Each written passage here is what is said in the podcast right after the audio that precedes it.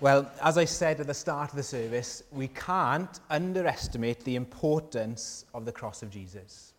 There is no way of underestimating it at all. Because John, the writer of this book, the one of Jesus' closest friends, he saw Jesus up close and personal for three years, writes this and says, I have written this so that you would believe, so that you would see. He's written about the life of Jesus. I don't know if you've read many biographies, very popular, aren't they, to read biographies of celebrities or sports people. Um, and often now they're written early in their lives, aren't they, before they've died. Normally they were written after, looking back, but now they write them at the peak of their careers. And they spend a lot of time talking about um, their glories and their great parts and all the things they've been through. Well, in this biography of Jesus, John spends, there's 21 chapters, John spends 12 chapters talking about three years of Jesus' life when he's out and about preaching, doing miracles. And then from chapters 13 to 19, he spends talking about 24 hours in Jesus' life. So he really slows it down.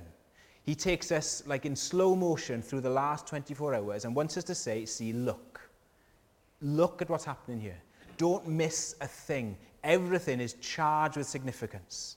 So as we come to this passage, there is so much going on. We're not going to be able to get to the, to, uh, through everything. But I want us to see what, one, some things that John wanted us to see to see how important this is. So this morning, if you don't understand yet or don't think, well, the cross isn't that important in my life, know, I haven't really thought about it much, then look at this passage with me. If maybe you know this passage and you, you trust in Jesus, but you've grown kind of cold and distant, come again and see how important the cross is and how wonderful what Jesus has done for us. So, how do we see how important the cross is? First thing we need to see here is we need to see the plan of the cross. As you read through this passage, I don't know if you noticed it as we read through, one of the things that kept on coming up was this. It was said um, this was done to fulfill the scriptures. This was done to fulfill what was written. And so we see it in the passage, we see it in verse 24. When Jesus is stripped and there is all his clothes taken from him, what do the soldiers do? They cast lots to see who's going to get these clothes. And that was prophesied, that was predicted before, hundreds and hundreds of years before it happened. Or in t- verse 28, we see, to fulfill scripture, he cried out, I thirst, and then he's offered this sour wine, which we see predicted again hundreds of years before in Psalm 69. Verses 36 and 37, we see again um, prophecies from Jesus in Zechariah uh, are coming true, that people will look on him and mourn predicted before it happened. Now, why is John showing us that? Why is he saying all this we knew was going to happen? All this is there in written hundreds of years before. Well, if you look at the cross from one angle, it looks like such a sorry, sad, desperate situation, doesn't it? Here's this man who went around doing these amazing miracles, teaching in ways that people had never heard before, speaking to people, showing people care and love and concern and compassion towards the, those who are outcasts of society, he'd go towards. Here's this wonderful man, and here he is being killed as a common criminal. What a tragedy. He was in the wrong place at the wrong time, wasn't he? But what John is doing is showing us this. None of this is an accident. Jesus knew exactly what was happening, and this was part of his plan. He goes through the books in the Bible. He goes through the book of Exodus, Numbers, the Psalms, Zechariah, and others that he's referring to. And he shows us this to show us, however tragic this might all appear, however it might look like a bad turn of events, this had always been God's plan. Always. The cross has always been the plan of the triune God, Father, Son, and Holy Spirit. This is what he wanted to happen. We, we've seen as we've worked through these passages that at, at points Jesus could have fled, he could have run. When his disciples were sleeping in the garden, he could have run. He says, I could call down uh, thousands of angels, an army to come and rescue me, but he didn't because he was going to the cross. He chose it. This has always been the plan. The Bible, written over 1500 years, is talking always about this moment. He knew it was happening. So if we pause and think, well, so what for us? If this is important to God, the God who made us, if the, the God who created you, who knows you, who loves you, shaped the whole of history to come to this point, if it's important to him, can you see it needs to be important to us? Can you see we need to make our mind up about it? Can we see we can't just push it aside as an irrelevance? The Son of God is dying on the cross, and this is crucial to us understanding who we are and why we're here. Not only if it's important to God, it shows that it should be important to us, but it shows us this that you are important to God, that you are precious to Him. Do you know what you are worth? What are you worth?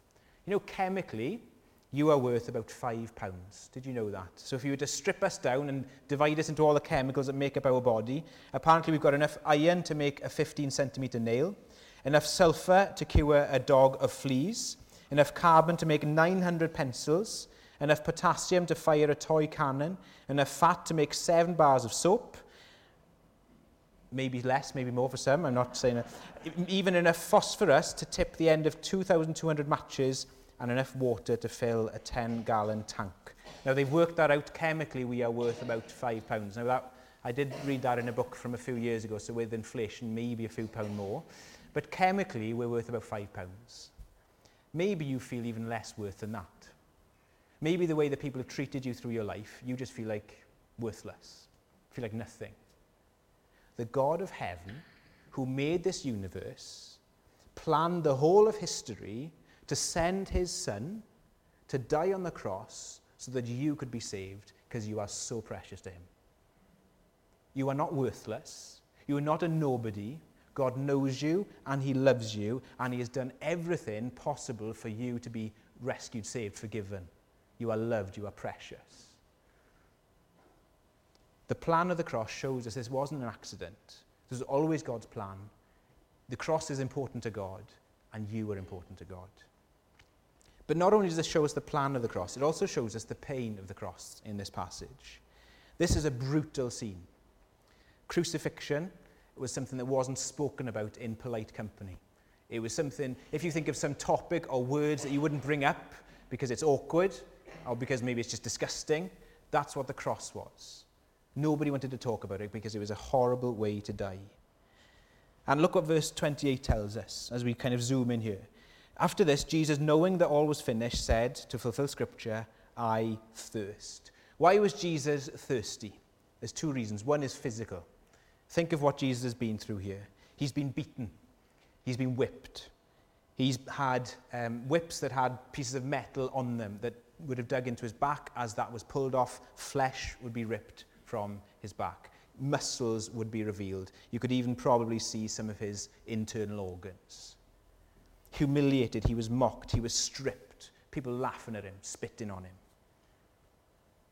On his lacerated back, he had to carry his own crossbeam through the town, through the city.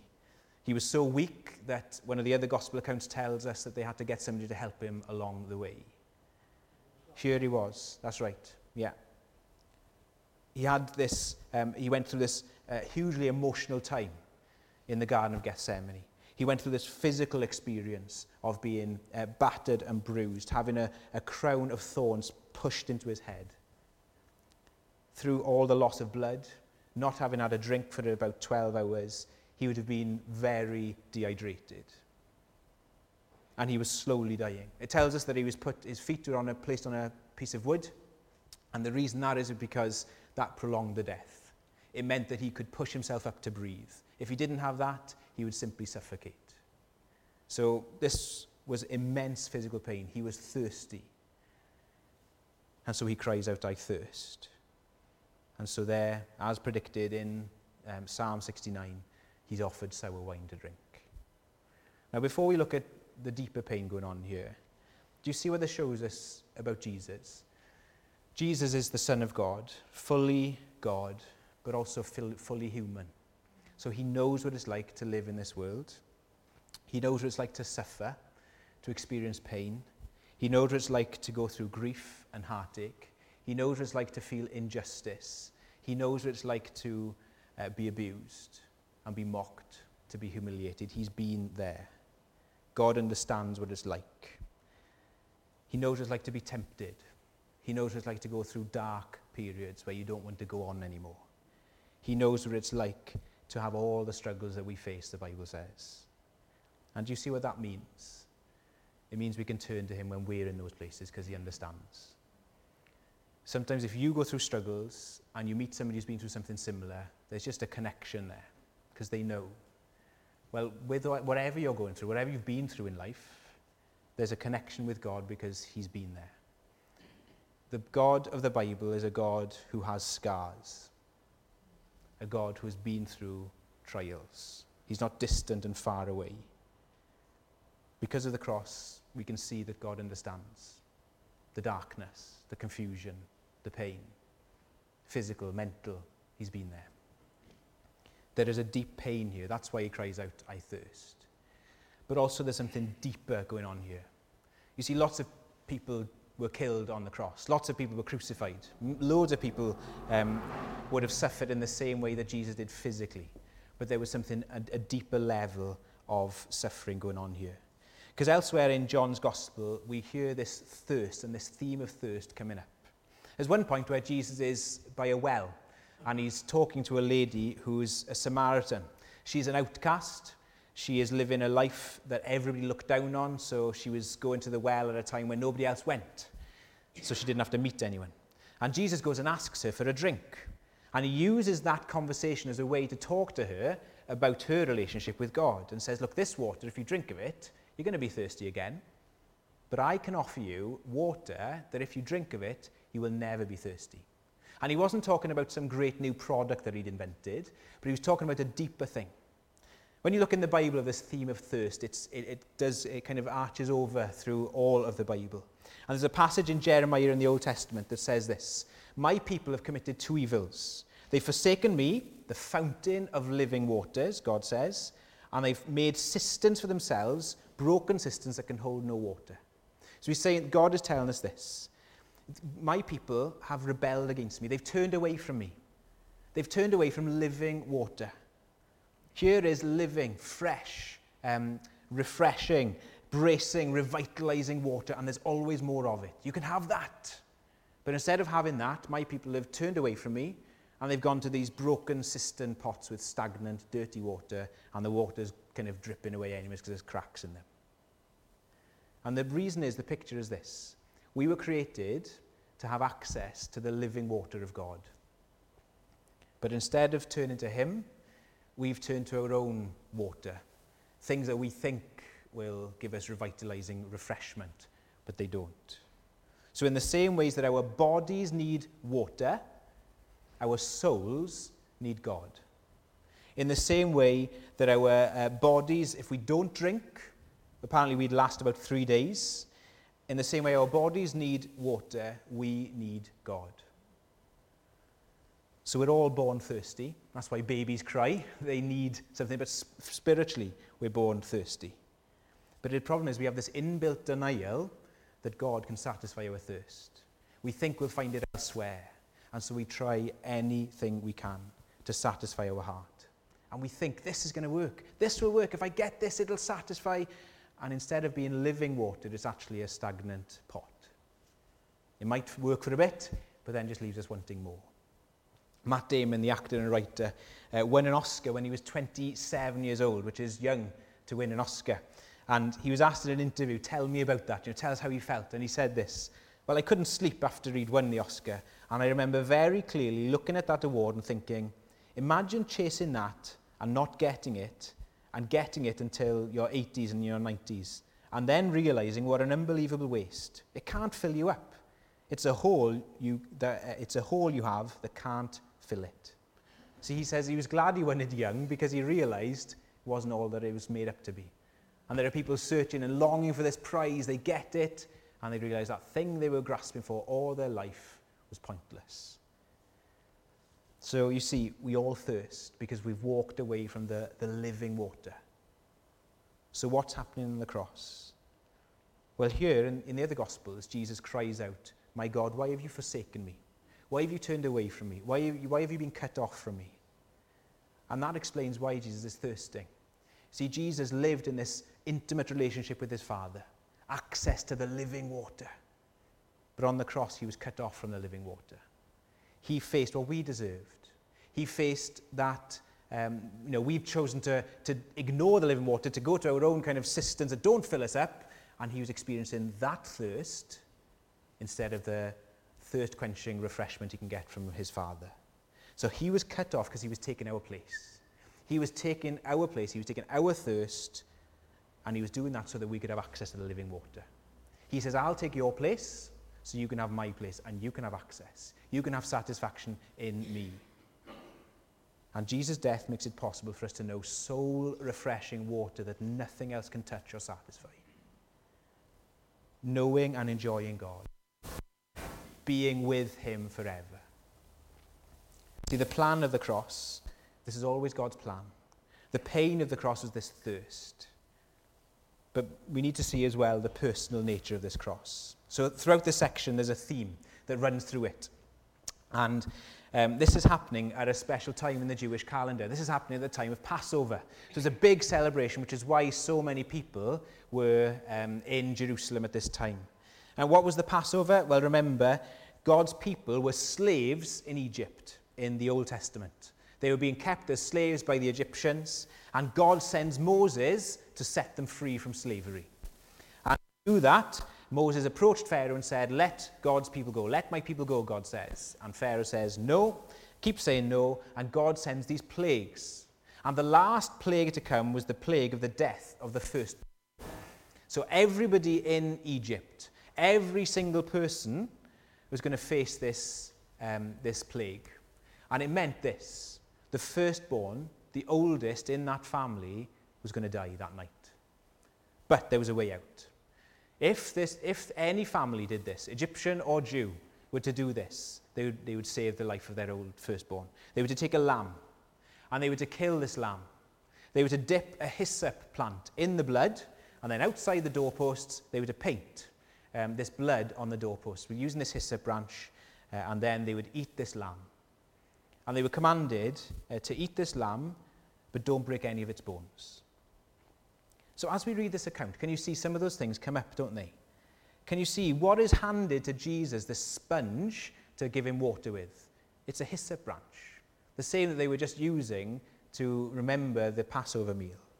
As we read later on, they come to breaking Jesus' legs. The reason they were doing that was to speed up his death so that he would suffocate.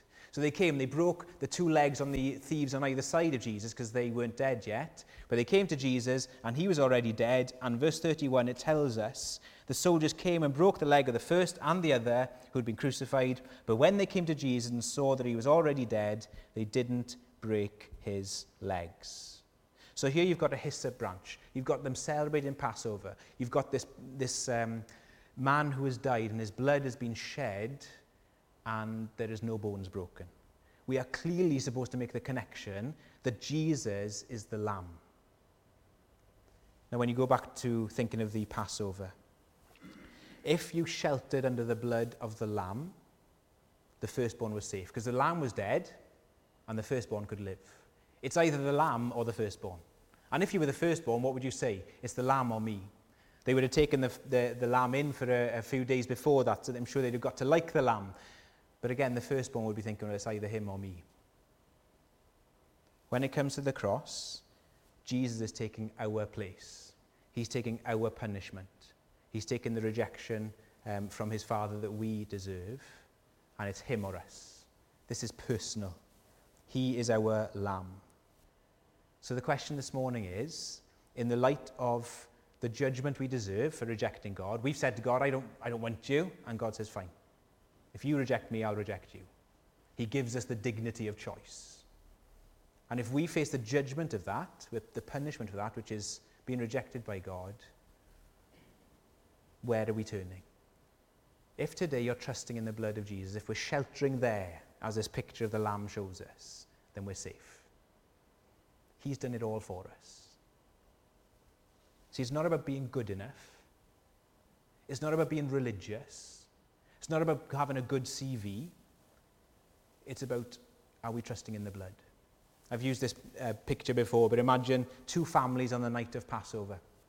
And one family, um, it just, you know, they're big Moses fans, and if he says it, they do it, and they trust him because, yeah, Moses is God's man, it's fine. So they have their lamb, they kill it, and they put the blood on the door, and they sleep for the night. The firstborn sleeps because they trust what God has said to Moses. Then there's another family and they're really nervous. They're really worried about this night. They know that the judgment is coming, And they know that the firstborn in every house is going to die unless there's um, some other intervention. So they kill the lamb. They nervously put the blood on the doorposts.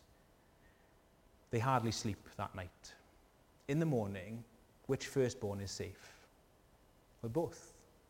Because the power isn't in the strength of the faith, but in the blood. This morning, you might feel totally rubbish. You might feel there's no way that God would love me. After what I've done, after how I've lived, you know, surely God can't accept me. The power isn't in what we do, it's in the blood. It's in what Jesus has done. There's the grace of God. So whatever you you've done, you can come to Jesus today and he'll say, I'll cleanse you, I'll forgive you. Your faith is in the blood, not in what you've done. See, it is personal. It's Jesus or you. Who's it going to be? And the offer's there for every one of us today. Come to Jesus. He's died, he's done it all. Which is why we need to see the last point. See, the plan of the cross was this is always God's plan, and you are precious to him.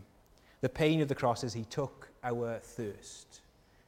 The personal nature of the cross is this it's either him or us. And the purpose of the cross, well, look at verse 30 with me. Jesus says these words, It is finished. Well, actually, it's only one word in the Greek, tetelestai. And it's a word that means complete, a word that means job done. Can you see what that underlines? Again, it shows us Jesus is in total control. He came to do something and he cried out, I've done it. I've finished it. What was complete? What had he finished? Well, he'd finished salvation. He'd made it, done everything for us to be right with him. He didn't come to show us the way of salvation. He didn't say, here's 10 rules for you to follow, then maybe, if you're good enough, you can be saved. He didn't say, it's over to you now, I've done my bit. No, he said, it is finished, it is sorted, I have done it, it's done in full. So that means no striving, will God accept me? No fingers crossed, have I done enough? It is done. That's why we can rejoice today eh, that it is as Good Friday. We're not just thinking about a tragic situation, we're thinking about a work that Jesus came to do and he completed it. It is finished. But it's also a word that means this the debt has been paid. A word that says when, um, when we are in debt and, and have it paid off, Jesus says, I've paid it in full. It is complete, it is finished. You see, we're living in God's world. Everything is His. And we take it and use it for ourselves, don't we? The gift he gives, we say, I'll have that, thank you, and we'll ignore him. And we're in debt to him because it's all his. We're stealing from God and we're in big debt. Now, if a friend borrows money for you and they don't pay it back, it's not such a big deal, is it? But if you get a letter from the bank and they say you're in debt, well, it might be a bit of a bigger issue then. And they might send people round, bailiffs and, uh, and things to sort things out. But if the government comes around and says, don't, you haven't paid your tax bill, then suddenly we're in bigger trouble, aren't we? And we can end up in prison. The more serious the person we're in debt to, the bigger the consequence. Today, what's the consequence of being in debt to God? Well, the Bible is very serious about it. We've committed this, we're in debt to eternal, an eternal God. Our debt is an eternal debt that we can't pay. And so Jesus on the cross was paying our debt, taking our hell, the hell that we deserve.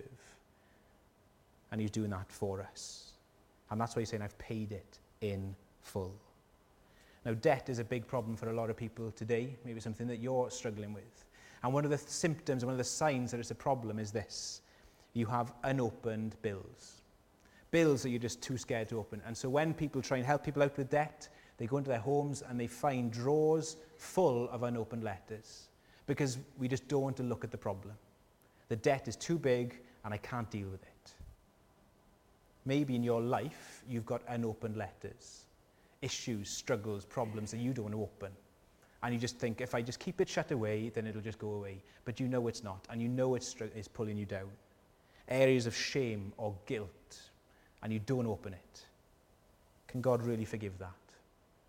When Jesus says, finished, he's saying, I've paid them all. I've paid for them all. Come to me, and I've paid for it all.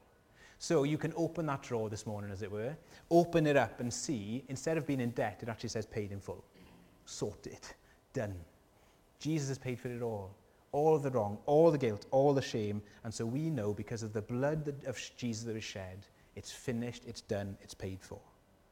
And you can be accepted this morning by the God who made you, the God who knows you, the God who knows everything about you, says, I love you and I've done this for you. Come and trust in me.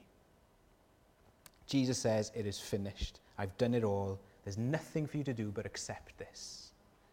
So here's the question as we close What are you going to do with the cross of Jesus? What are you going to do with it? I think there's three options. One is this you reject it.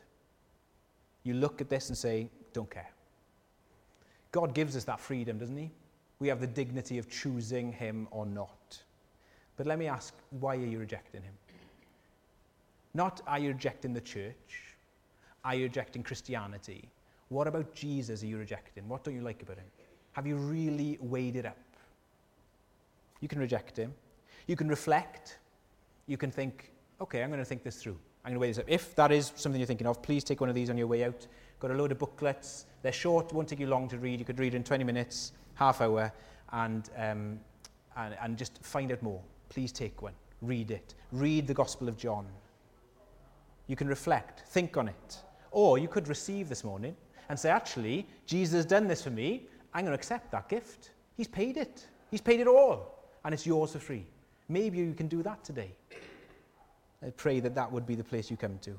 And if you've done those already, if you've received it, let's rejoice this morning that the price has been paid, that Jesus has done it, and the purpose is complete. The cross is great news. But remember, this isn't the end. We've got to come back Sunday to find out that Jesus didn't just die, but he conquers death and comes back. So please come back on Sunday to hear the next part of the story. But we're going to um, sing together in a moment. Let me pray, then we'll sing uh, to close our time together. We thank you, Lord, for the cross, and we thank you for the richness and the glory that is there. And I pray that for every one of us, we would leave here being amazed at what Jesus has done for us. Help us as we sing this last song to encounter truly your love for us in the cross. And we pray this in Jesus' name. Amen.